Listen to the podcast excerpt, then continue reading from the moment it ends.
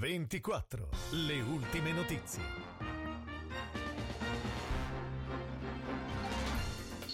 Buona giornata dalla redazione di Novara 24 in studio Nadia Carminati, queste le notizie principali. Le imprese italiane faticano a trovare il 52% della necessaria manodopera qualificata. Il tasso di occupazione nel 2021 sul totale dei giovani fra i 15 e i 34 anni in Italia è pari al 41%, il dato piemontese con il 48,4% è superiore alla media nazionale. Paradossi del mercato del lavoro italiano sono analizzati da Confartigianato Imprese in un rapporto dal titolo 2022 Tocca a noi.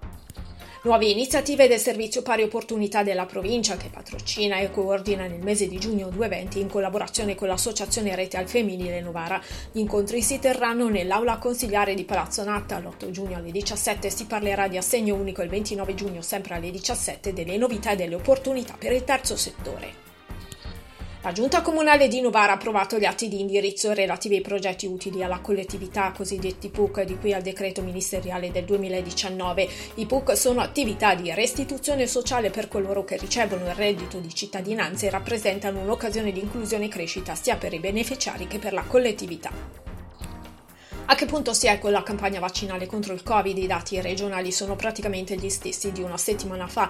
I non aderenti sono al momento 362.000, fra i quali 115.000 nella fascia fra i 5 e gli 11 anni e 104.000 over 50.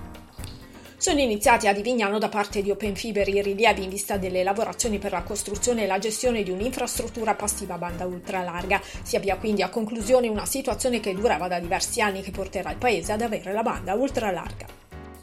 In occasione della festa della Repubblica domani si terrà la cerimonia di consegna della Costituzione ai neodiciottenni borgomaneresi. L'appuntamento è in programma alle 10.30 nel Salone d'Onore alla Fondazione Marazza dove il direttore Giovanni Cerutti terrà una conferenza sul costituzionalismo nel secondo dopoguerra.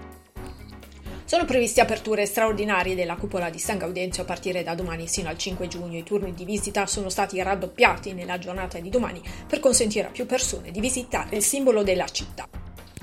Per lo sport, il nuovo direttore sportivo alla prima squadra dell'Accademia Borgomaniero. La società ha comunicato di aver raggiunto l'accordo con Victor Ganci per l'incarico. Per ora è tutto, appuntamento alla prossima edizione.